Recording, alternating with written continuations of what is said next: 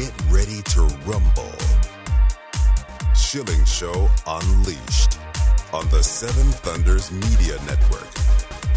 Former city councilor, husband, father, and community watchdog. Your host, Rob Schilling.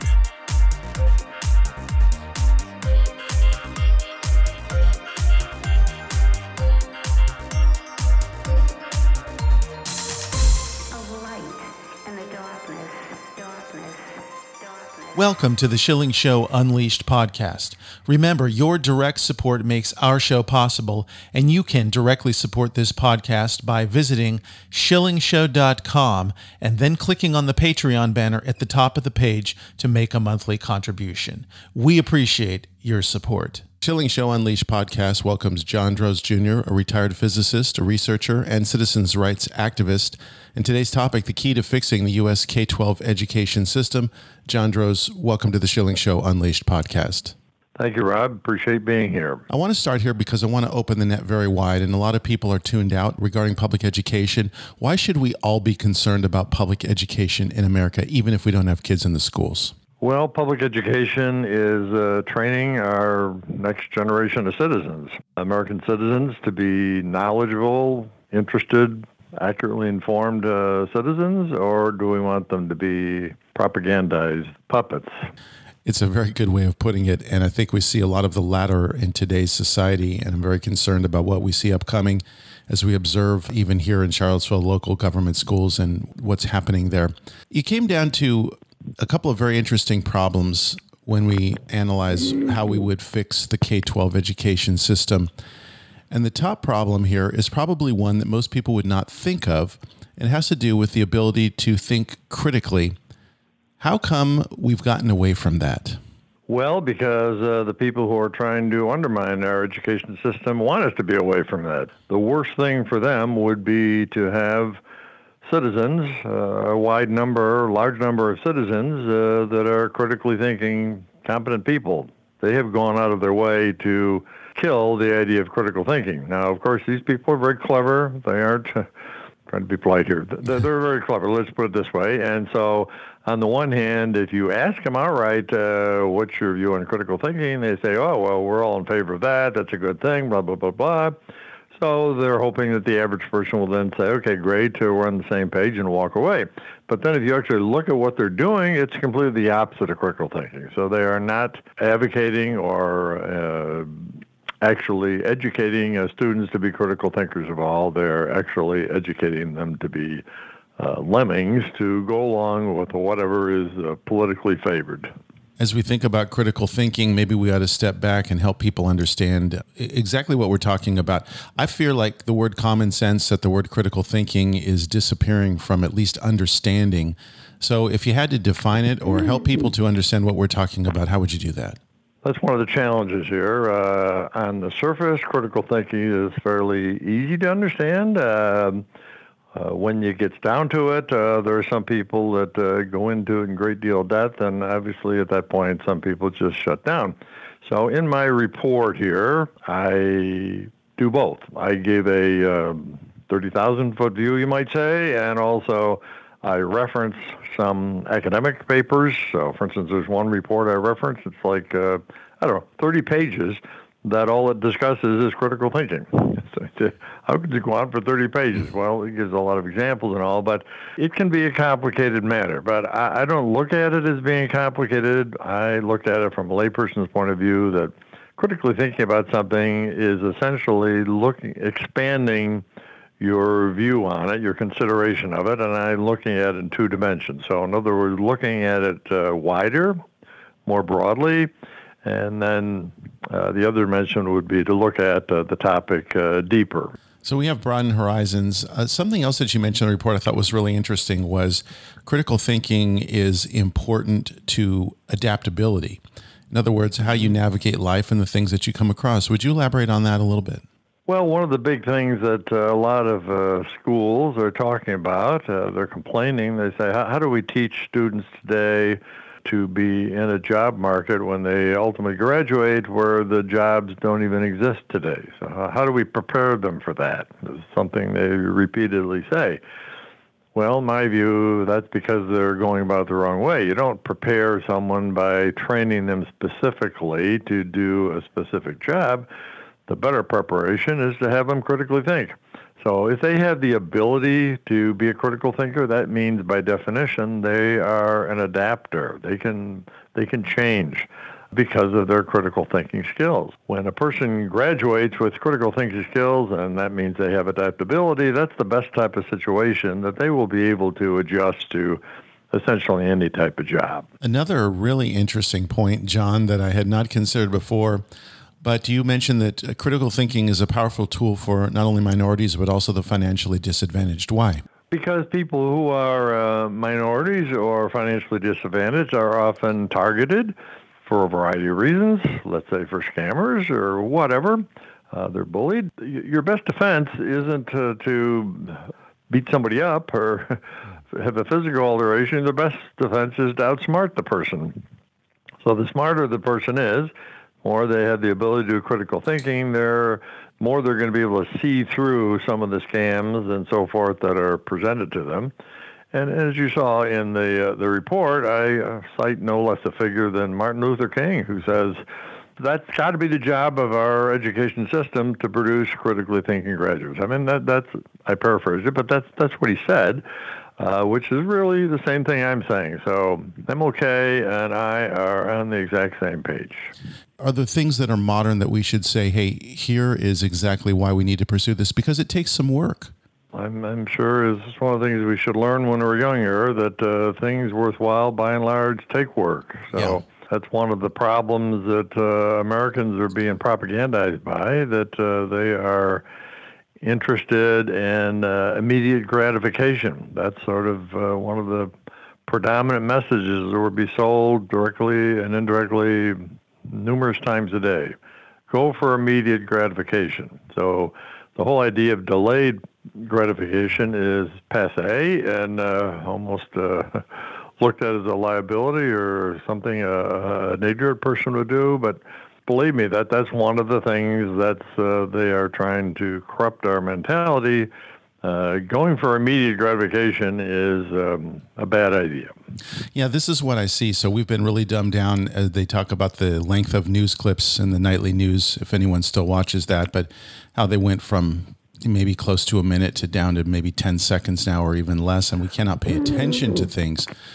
So it, it brings back the problem here for, for people who are interested in acquiring critical thinking skills, whether they're students or beyond that. Uh, where do you start? Let's say someone wanted to educate themselves uh, to become a critical thinker. Where would you have them start, and how would the process go? Well, that's part of my message that uh, in, in this report is that where this should start in general is in when we have students in K through 12 teaching them science. Uh, the reason for that is it's not like other subjects you shouldn't be critical thinking, but I'm saying science is the most appropriate topic to teach critical thinking. And the reason is that scientists, by definition, are supposed to be people who are skeptical. That's the definition of a science. They are supposed to be someone who doesn't take things at face value. They're supposed to be a person who asks questions, a lot of questions. That's a person who's skeptical. So, in other words, when somebody comes up and says, you know, wind energy is the greatest thing since sliced bread, you don't just say, oh, okay, that sounds good. No, you start asking questions. You know, why is that? What evidence do you have to show that? What do you mean by good? What are the downsides to it? Are you taking that into account? asking questions, getting in the habit of asking questions, in my opinion, is one of the best ways to get started to be a critical thinker. So I want to go to the number two problem that you've identified the corruption of the curriculum and science in particular. And you brought out the ranking of U.S. science number 25 across the world and, and asked the question, is it acceptable? So I think the answer obviously is no, but why do so many people accept that? I suspect that number one, a lot of people don't know it If you ask the average person, how do we rank? How do our students rank? Uh, the 70 OECDs are uh, mostly European countries, so that's not worldwide, but uh, that's a representative, somewhat relatively similar type com- countries. Uh, so if you ask the average person out on the street, uh, how does out, out, of the top 70 uh, European countries, let's say, how does the United States rank on education of science? Uh, I'm sure a lot of them would say higher than 25. Second thing is that uh, they think that uh, we're doing the best we can do, and uh, other people are getting some preferential treatment or something else to explain this. A third response might be, well, okay, maybe we're not doing that well in science, but that isn't all that important anyways. You know, there's a whole bunch of excuses that people say about this here. I think bottom line is they don't really know what to do about it. So let's say they accept it and understand it. Then the next question is, okay, what do you do about this? Uh, that's where they're stumped. They think, well, we've got competent science teachers, we've got textbooks, we've got state uh, education departments that are overseeing all this and having tests and all this kind of other stuff here. Uh, what can I do as a citizen to come in and uh, fix this? John, as we look at this this list, I'm very curious who would be near at or near the top of the list, and what is setting them apart. In other words, what are they doing that is successful? Some of it would uh, in, uh, uh involve a, a, major change in how the system works or how teachers are trained or a variety of other uh, factors here that can be pretty complicated.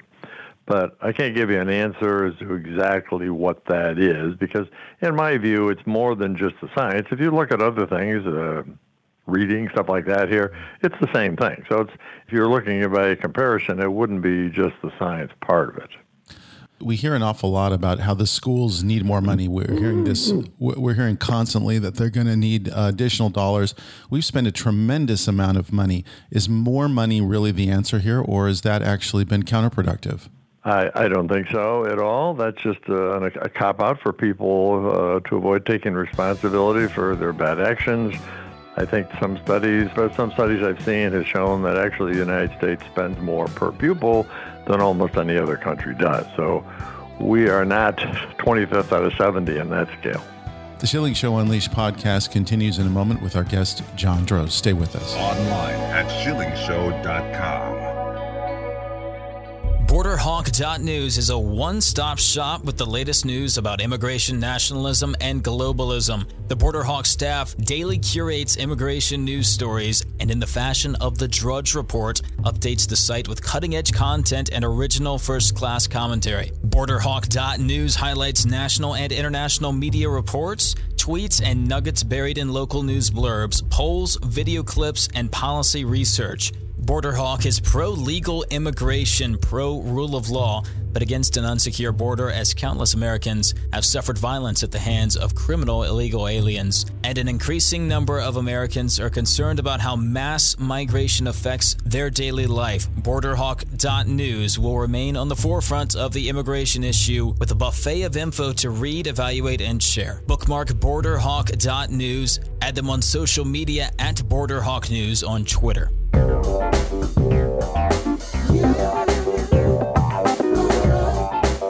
Get your fix online at schillingshow.com. The Schilling Show Unleashed podcast. John Droz Jr. is our guest. We're talking about a new report, The Key to Fixing the U.S. K 12 Education System. And so we're looking at the uh, corruption of the curriculum, and I'd like for you to give us an idea and a little bit of background how the left took over the science standards and what that means going forward.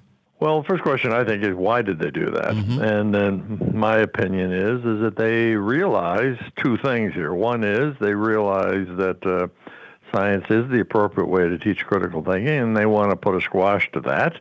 So to do that, they need to control science standards. And second of all, they realize that uh, STEM expertise is uh, significantly important for America to maintain its world leadership position. So they would like to undermine that as well.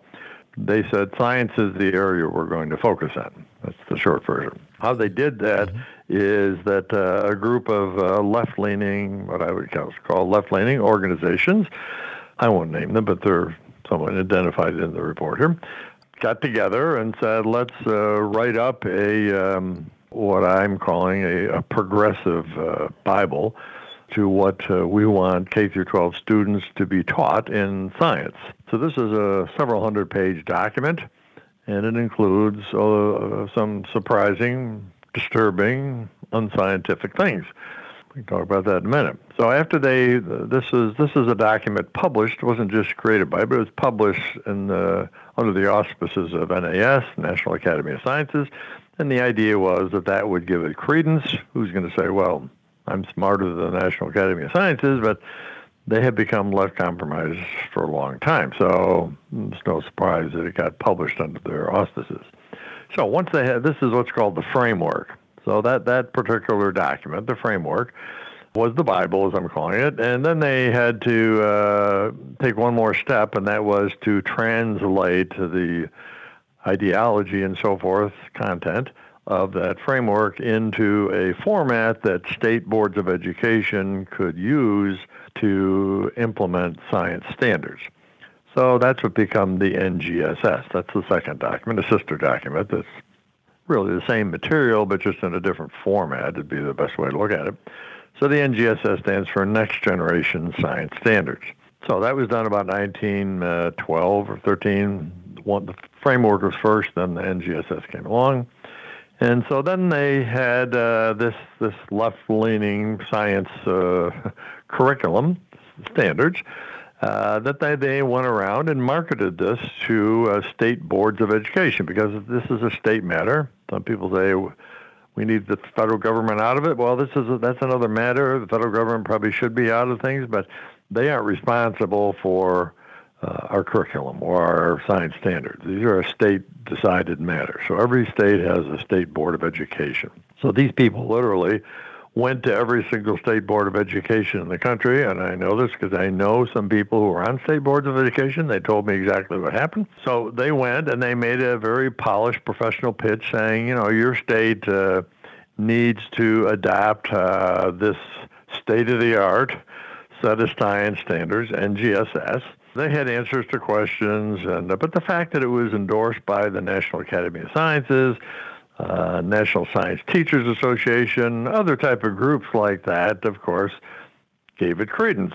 So by and large, uh, these states did this. So as of today, 45 states have endorsed the uh, NGSS either in its entirety or almost all of it. I'm curious about those five that have not, and if there is any substantive difference in the instruction of science in those in those particular states. Well, I'm sure there is, but uh, getting down to the nuts and bolts of whatever this is is a very complex, time-consuming process. As I say, just just these standards are several hundred pages. Mm-hmm. So to take, uh, let's say, the standards of North Carolina, where I'm at, and compare it to the standards, the science standards of Florida or Texas, which are two of the states that have not bought into it, uh, would would take weeks of intensive work to ferret out exactly the differences. But the things that I put in my report there are eight significant uh, problems with the NGSS that I came across just by a relatively cursory examination That'd be the place I'd look because I'd say by and large, these other states would not have those eight problems. They may have one or two of them, but they certainly wouldn't have all eight of them.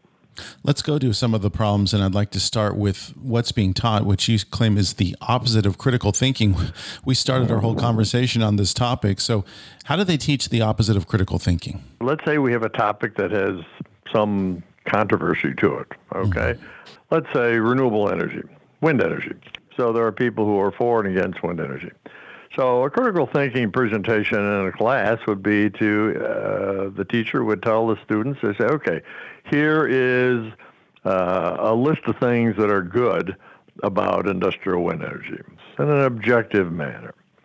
And that's part of it. Maybe I should have said this in the first place. Part my view is to do this through critical thinking properly is you need to start off with a comprehensive and objective presentation of the material. Comprehensive, objective, those are two very important things. So th- thoroughness and objectivity. So the teacher doesn't start out saying, well, wind energy is a good thing. No, that's a value judgment. Teacher starts out by saying, here's some of the purported benefits of it, but then spends an equal amount of time saying, here are some of the purported liabilities of it. Then the student has a list of both things, good things and bad things. Well, then that's where the discussion and the critical thinking uh, starts. That they can research any of these topics a little further to find out what's the basis of it. Let's say one of the negatives may be that It has uh, harmful um, noise produced by uh, turbines. So they may say, okay, what type of noise? What what would the noise range here? What's the intensity of the noise? Uh, how frequently does noise happen? Uh, what are some of the side effects of these type of noises? So on and so forth. And they'd come across uh, infrasound and stuff like that to say, oh, well, infrasound's a whole very interesting topic in itself. And in fact, if they kept researching, they'd say infrasound is so powerful that the federal government, the military, actually is has been investigating that as a tool, as a as a weapon. So this is how critical thinking works. That you'd start off with a comprehensive, objective presentation of both sides of the issue, and then you'd go deeper, as I said, wider or deeper into these things. Then the student can make a decision, say, okay, after looking at all this, I'm not in favor of wind energy, or after looking at all this, I think wind energy is great. Whatever. But at least they've done uh, an analysis of it and some thought to it by looking at it in a broader and deeper way. So the question is, is that done? Well, all you have to do is look at certain things like that. When they talk about renewable energy in the NGSS, they talk about nothing but positive things. They don't say a single negative thing about it. It's just positive things. We need this to solve climate change, stuff like that. When they talk about fossil fuels, they just talk about negative things. They don't talk about any benefits of fossil fuels, as an example. So all of these type of topics, they only give a one-sided story to. So anybody that's giving a one-sided story, that is a complete contradiction of what critical thinking is all about. You also mentioned the elimination of the scientific method. And again, I think it deserves us taking some time to examine what the scientific method is and what they're using in its place. Well, that's that's a profoundly significant matter, in my opinion. Um, scientific method, most people don't realize, has been around a long time. I did some research on that to find out exactly when. It turns out scientific method, the origins of it, started about 4,000 years ago in Egypt. It's been here 4,000 years. We've used the scientific method, which basically is a procedure for testing out a hypothesis. Hypothesis is something that you speculate. So, for instance, you might say, "Well, I, uh, I have centipede type grass in my yard, but I think uh, St. Augustine grass might be better." Mm. An example of a hypothesis. That's a guess. You don't know, but you're speculating. So, a scientific method would be to go about set up a test and say, okay, fine, I'm going to have two squares uh, or parts of my yard, one with centipede, the other St. Augustine. I'm going to water them the same, fertilize them the same, and see which uh, develops better here. It would be a procedure for to logically go through these these alternatives and see whether in fact your hypothesis pans out. If it doesn't, well then it doesn't. You start over, come up with another one or whatever. That that has served us well for 4,000 years. So these people, this little group of people here, this handful of people here, about 10 years ago, just decided on their own, without public, publication, public discussion, or anything else, they just decided that they were going to scrap the scientific method. Mm-hmm. I mean, the arrogance of this is just mind bending, in my opinion. This handful of progressives knew better than what 4,000 years of benefits have. Uh, shown the scientific method to provide. Of course, in the in the teaching of students, uh, at no point do they discuss why they take this out. No, it's not. It's never even mentioned. You do a search for the word scientific method, it doesn't even come up in the NGSS. So it's another example of how they're false about their critical thinking claims. If they were really about critical thinking, they'd bring it up and say, okay, fine. Here's what students in the past have used, the scientific method. Here's why we think there's something else that's better. Let's discuss this and look at the pros and cons of each. Do they do that? No. they just decided a priori scientific method is out. We're replacing it with a science and engineering procedure, which they just made up. No basis of fact to say it's any better or anything. How, how many citizens know this? How many parents know this? How many teachers have spoken up against this? It's just astounding me that almost no one has said a word about this profound change in science education.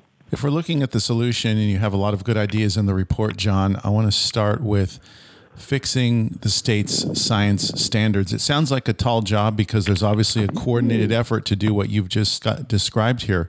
So, how and where do people begin? Because there's several things you need to do, but part of it is getting educated. So you, you can't fix anything unless you know what the problem is. So you got to do something like read the report here to make sure you understand what it is you're talking about. You just can't go and show up and say, "This is lousy." Uh, you got to know what you're talking about. Second of all, you got to know who who is uh, the the people you need to talk to. Lots of times, uh, they think that the problem is the teacher or the problem is their local school board.